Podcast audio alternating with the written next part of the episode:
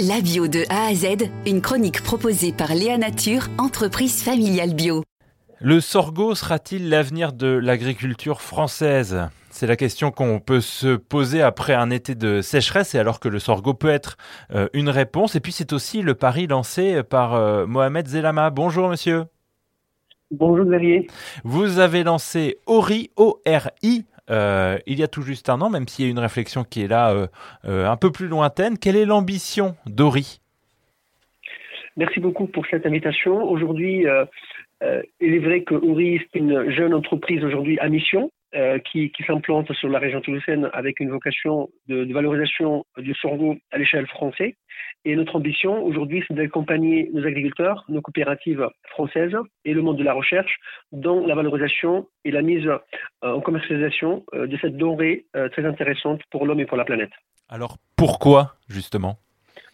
Pourquoi? Parce que euh, aujourd'hui, euh, c'est vrai que le, la conjoncture, euh, elle a accéléré un petit peu certains mouvements. Hein, comme aujourd'hui, on est plus sensible aux effets du changement climatique parce que les choses deviennent de plus en plus sérieuses tous les ans.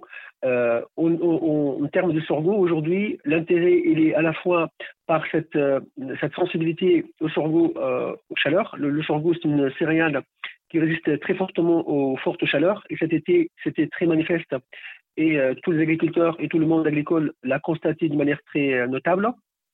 Et aussi par rapport à cette euh, capacité de sorgho d'avoir très peu d'eau en besoin et d'avoir très peu d'eau, très peu de besoin aussi de, très peu d'intrants chimiques et de traitements phytosanitaires fait que son coût de revient euh, pour l'agriculteur est très faible.